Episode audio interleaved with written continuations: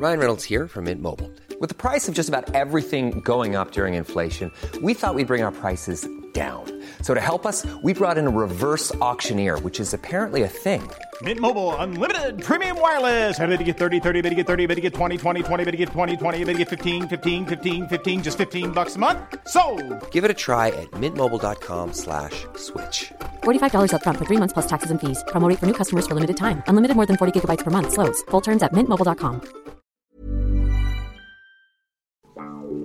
Good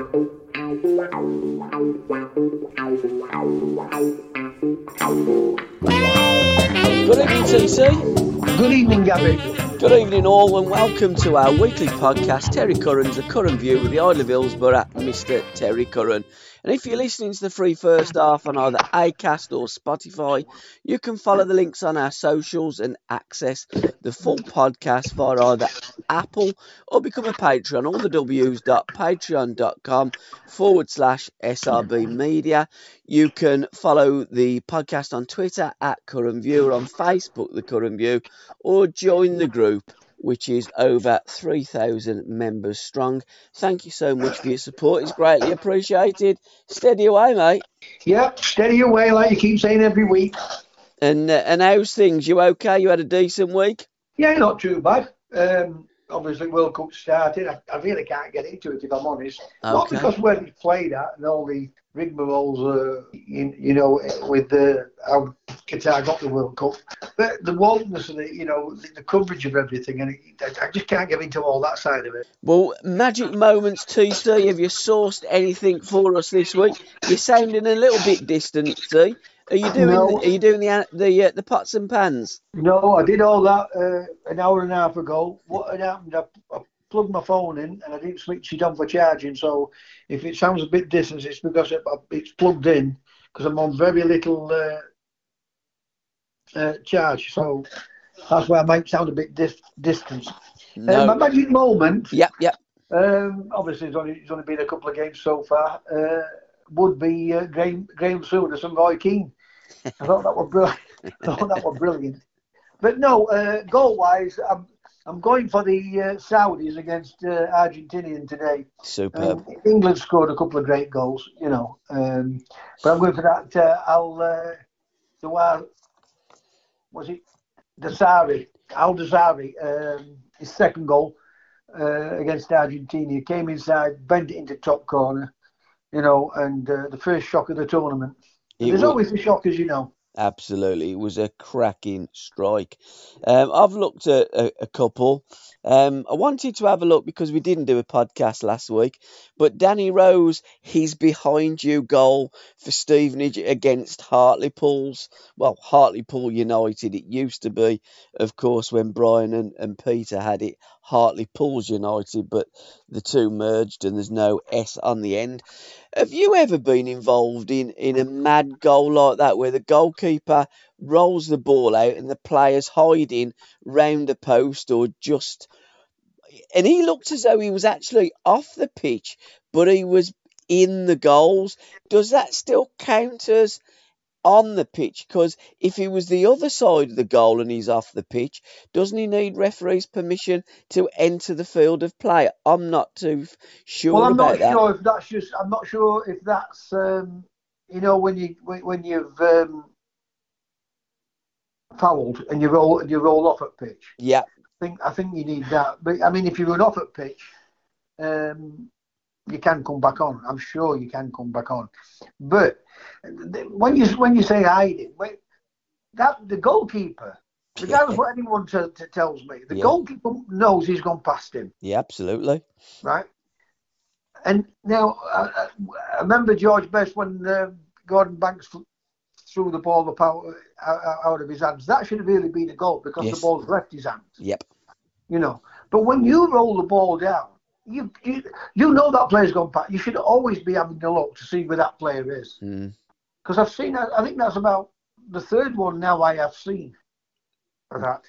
Uh, the one at Nottingham Forest, I know the one.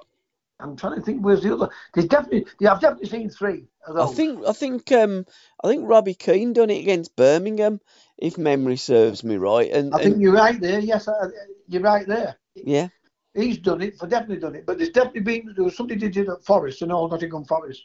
And and didn't while we're talking about George Best and the infamous where Gordon Banks, I think it was 1971, wasn't it?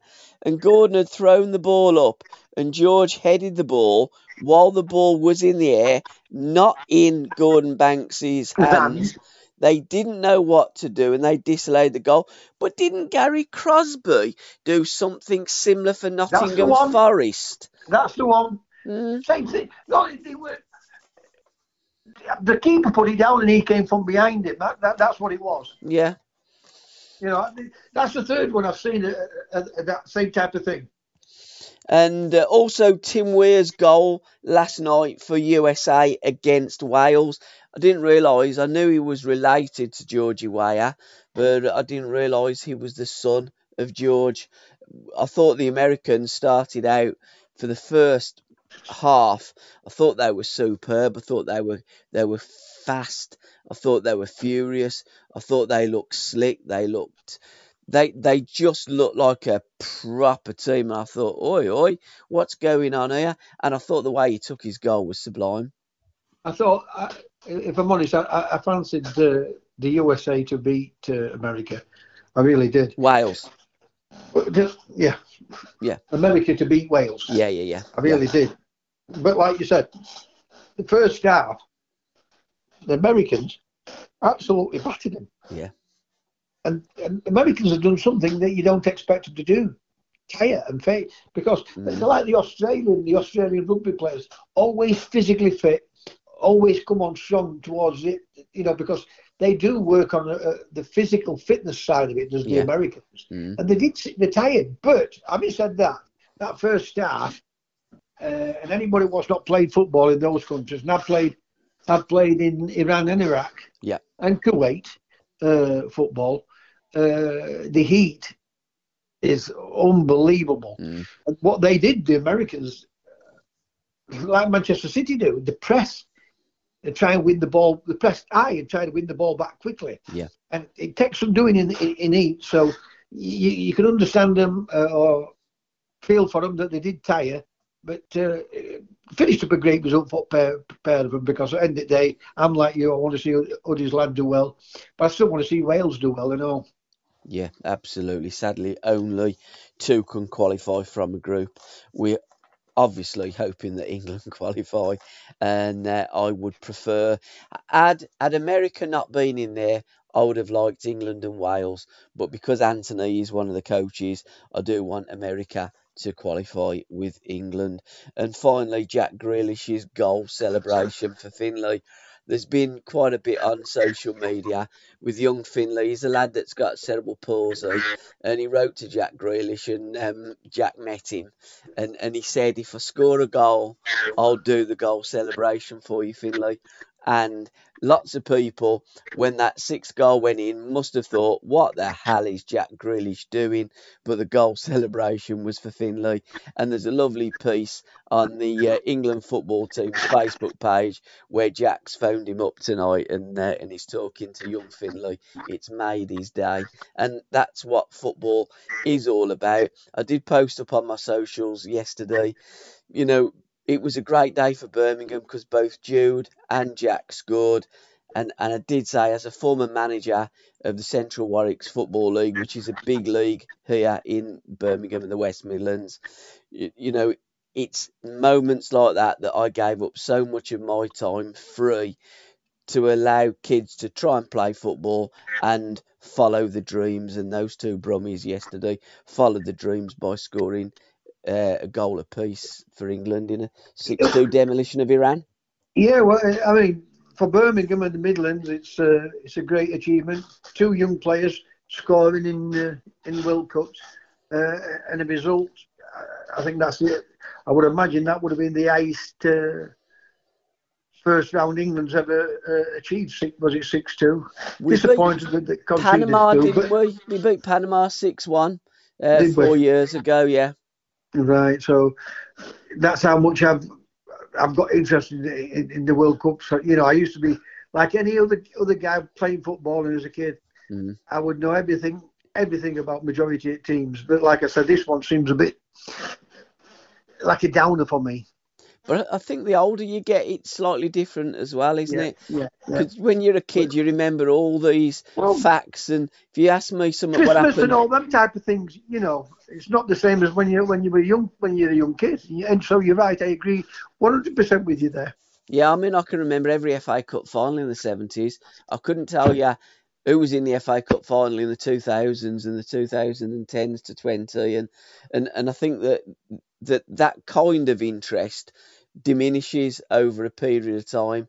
I think football is the greatest when you're about between seven and twelve, I think, and you can you can remember it just as though it, it was yesterday and the World Cups.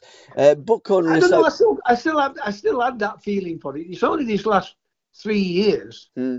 Um, with the wokeness to, to it, what's really put me off it. yeah, You know, I, I don't even li- I, I don't watch it until it kicks off. Yeah. And I do not listen to any of them because it's just they're saying what the TV companies have wanted them to say. You know. yeah. So We're going to be talking uh, about the World Cup and certain things a little bit later in the podcast in topics of the week because there are one or two little points that I want to talk about.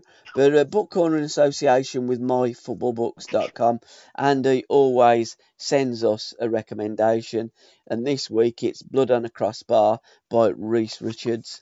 And uh, Rhys has written a beautiful book and, and a wonderful cover of the book. And it's about the 1978 World Cup finals and how politicised it was.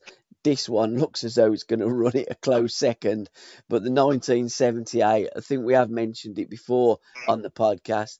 But as a kid, I was 13 at the time, and I would say it was the most wonderful World Cup that I've seen.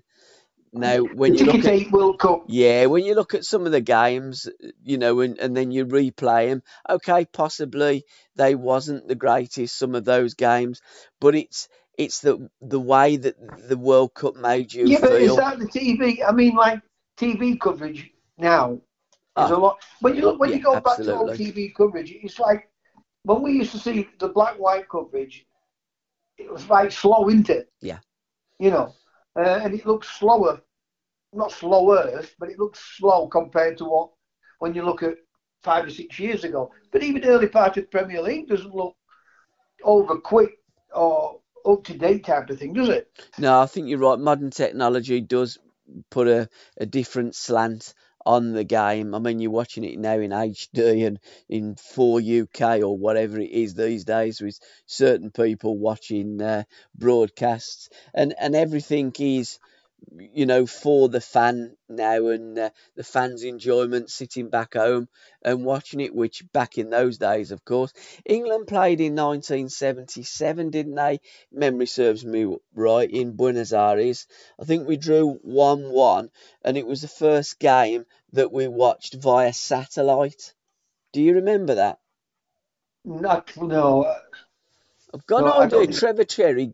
Idea. Trevor Cherry scored. We drew with Argentina uh, one-one, and it and it definitely was via satellite. But again, you know, the memory banks start to erode over the period of time because it was a long time ago. But I'll never forget, as you said, T, the ticker tape reception, particularly in the final. They did it for all the games with Argentina, but that game in particular, when they beat Holland in the final, it was unbelievable. You would almost have had to these days. They'd have cleared the pitch. They'd have got a big bloody over on the pitch, wouldn't they? And Yeah. cleared it. But in those days, it's fabulous. I mean, uh, Kempes came to light, as, as you know, uh, scored some great goals.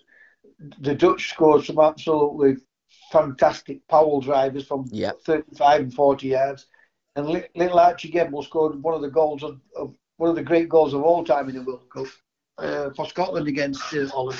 It was superb, wasn't it? Scotland It were already out, goal. wasn't they, at that time? Yeah, unbelievable.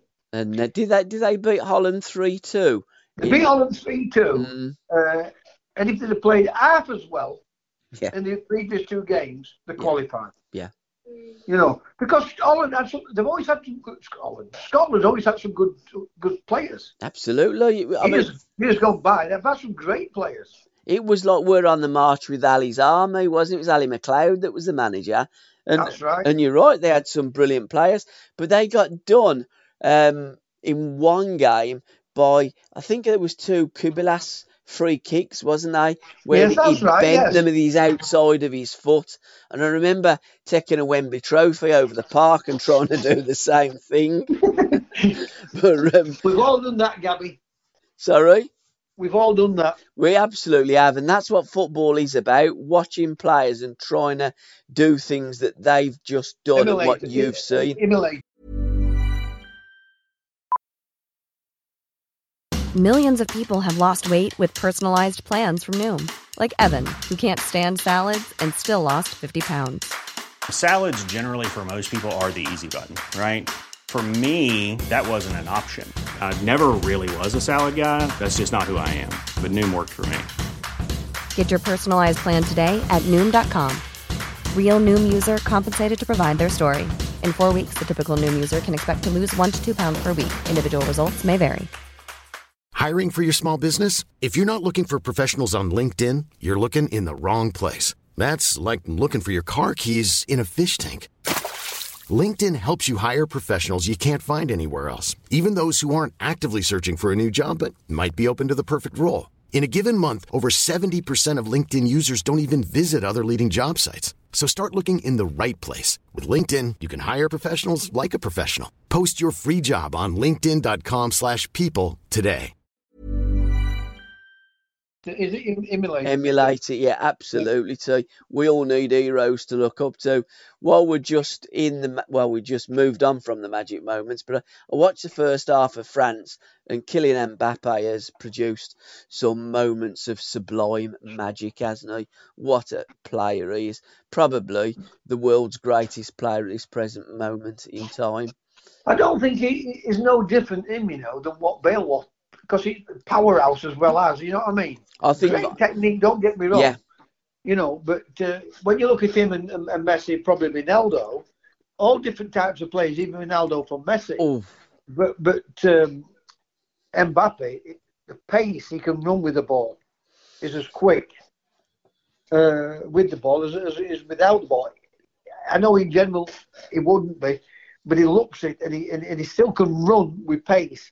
Still does other, he still does his op- opposition and leaves them for dead, doesn't he? I I would say personally, from what I've seen, um, in recent years, I would put Messi as the greatest of, of recent times, and I'd put Mbappe next to him. I think Mbappe. I, I mean, I've always liked Ronaldo. Messi, I, I prefer Messi to Ronaldo, but I've always liked Ronaldo. No, don't get me wrong. Yeah, absolutely, great different player. type- different types of player. Mm. Um, but if if you if you said to me who was best Messi or, or um, Maradona, I'd go with Maradona every Yeah, day. and me, and I would, yeah. I mean, Because uh, I mean, the things he could do with the ball, oh, Maradona, were unbelievable. I mean that that that um, what was it? One of the uh, finals that he was that he was doing the warm up. Was it next to Cracker? Yeah. life is life. It was, and it was what it was just mercurial. Maradona, Maradona, I would say the greatest in my lifetime. I think he was just incredible. But when I say in recent times, I mean like the last say 10, 15 years with Maradona, I, um, I'd always go with, Messi. I'd always go with George best, but I mean, how can you leave? How can you leave Cruyff out? How can you leave? I mean, when you put him with Zidane, and for a midfield player Oh. and, a, and a guy that size, Yeah. his technic, his technical touch was unbelievable. Yeah. You know, I mean, we've been lucky to see some absolutely world great players, haven't we? Absolutely, yeah, and and you know we've all got our favourites. I mean, Ronaldo, the Brazilian Ronaldo, Rivelino for me. Yeah. You know, uh, Socrates, Tostão, to, not Tostão, was he a midfield player? Well, we Falco. had we um, we had we had You know, Zico as well Zico. in '82. It means some absolutely. I mean, love him or, or aging Platini, absolutely Magical player, unbelievable, absolutely unbelievable. yeah. For, You know, so we have we've seen some great, great, great world players we have. Absolutely, and Blood on a Crossbar by Rhys Richards, uh, the story of the 1978 World Cup finals, and we've seen some fantastic players during that World Cup. Uh, Roy Kavanagh has sent me uh, a wonderful little book, and it's the first championship of the Busby Babes and he's written about the 1955-56 season when the Busby Babes won, literally won their first championship. So I'm looking forward to tucking into uh, to that book, TC. The Busby Babes, while we're talking about magical players, I mean, what a team! Arguably the greatest English team of all time. Well, um, I, didn't. I didn't really see him. You know, I never saw really Duncan Edwards. I mean, what when when did he die? When did he play? Fifty. It was 1958. 58. I was, yeah. I, I was born in 55. Yeah. So I, I didn't really see him play, Mm. but obviously when the great players talk about Duncan Edwards being uh, a great player and the Man United team possibly being going to be one of the greatest teams of our of uh, of our country. But if if I if I've got to go, whether I like him or whether I don't like him, Leeds United was the best team I'd seen. Again, a wonderful team, and that leads me nicely to into my uh, final pick of the trilogy this week. Revie's plan for Leeds United, Summer of '63 by Gary Edwards. I'll be doing a podcast with Gary uh, shortly to talk about this book. I've started reading it; it's an absolute cracker. Uh, there's lots of input from fans that was there at the time with iconic moments in the development of Leeds United Football Club because for all intents and purposes and for you know I'm not a lover of Don Revie as England manager but when you read about Don Revie and you look at what Don Revie did with Leeds United, you have to put him there as one of the greatest managers in club football, and rightly has a statue uh, outside Elland Road of him, as does Billy Bremner. What a player! Well, when you Bremner. when you look, yeah, what they should have won is incredible. Yeah, absolutely. As an England manager, it was a failure. But it was. At, league level, mm. he, he could have gone down as one of the greatest of all time. Really, when you think about it. Absolutely, uh, yeah. I mean, they didn't win the European Cup, but should, that team should have won it two, two or three times, and it should have won about four more league league titles, more more league cups, and more uh, FA cups. It was such a great team. The only thing is with that Leeds team, and this is why you can never compare, because it was a different time, and and and I'm not saying that teams today are any better, any worse. And my opinion is Leeds United are the greatest team that I've British team that I've seen play football.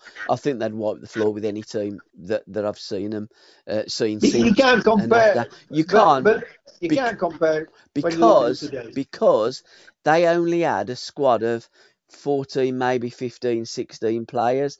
As you say, T, they were going for the treble every season. Mm, every were, season, yeah. yeah. absolutely. They were playing over 60 games. And could have done it, and could have done it. Absolutely, yeah. Times. Yeah, they could have. Yeah, they were very, very close and cheated out on a number of occasions, particularly yeah, yeah. in Europe. But when you're looking at the modern, and this is where I'm going, why you can't compare. In the modern age, you finish fourth in the Premier League, you're in the Champions League, back in Leeds day, you had to win the league to go into the European Cup.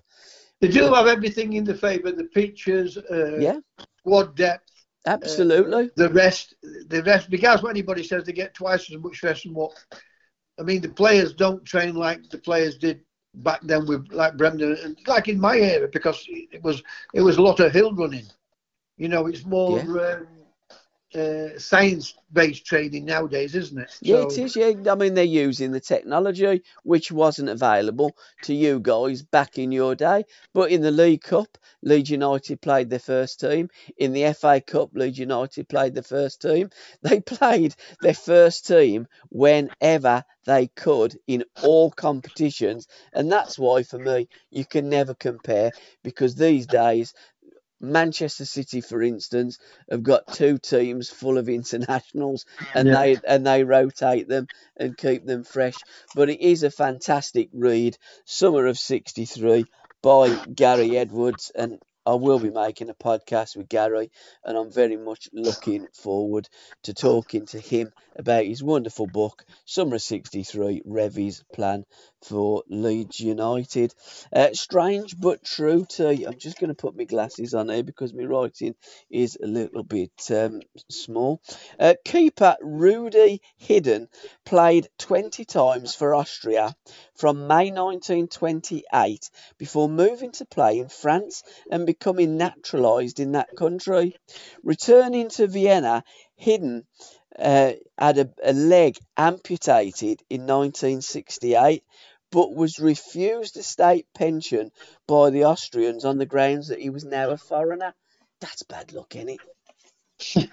it, it just shows you how uh, governments uh, Yeah, can be to the own, citizens, own citi- citizens uh, at times. absolutely. You know, I mean, that's never changed because, you know, choose where you are.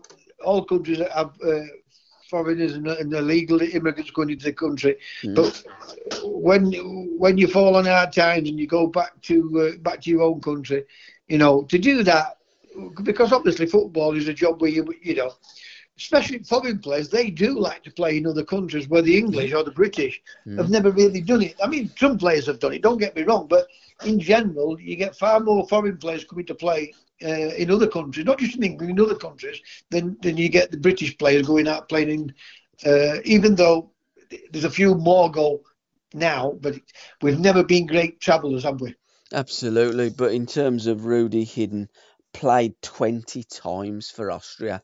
I mean, clearly he gave a lot of a lot of himself to his country of birth, but when he naturalised as um, as becoming a French citizen, coming back after a leg amputation, couldn't receive a state pension. I do think that's taking it a little bit too far. Too far, yeah. Star of the seventies too. We're um, we're putting Duncan McKenzie into the uh, the vault this week. Do you know where he was born, Duncan? Grimsby. Yes, you're absolutely spot on. I told you I used to be shit hot with football. No You were phones shit- in my days. You were shit hot at football too. I'm on about uh, about players that I used Yeah. to know everything about the grounds, the size of the pitches, and everything. You know, uh, what colours they played in home and away, uh, what player, what, what player was this and what player was that.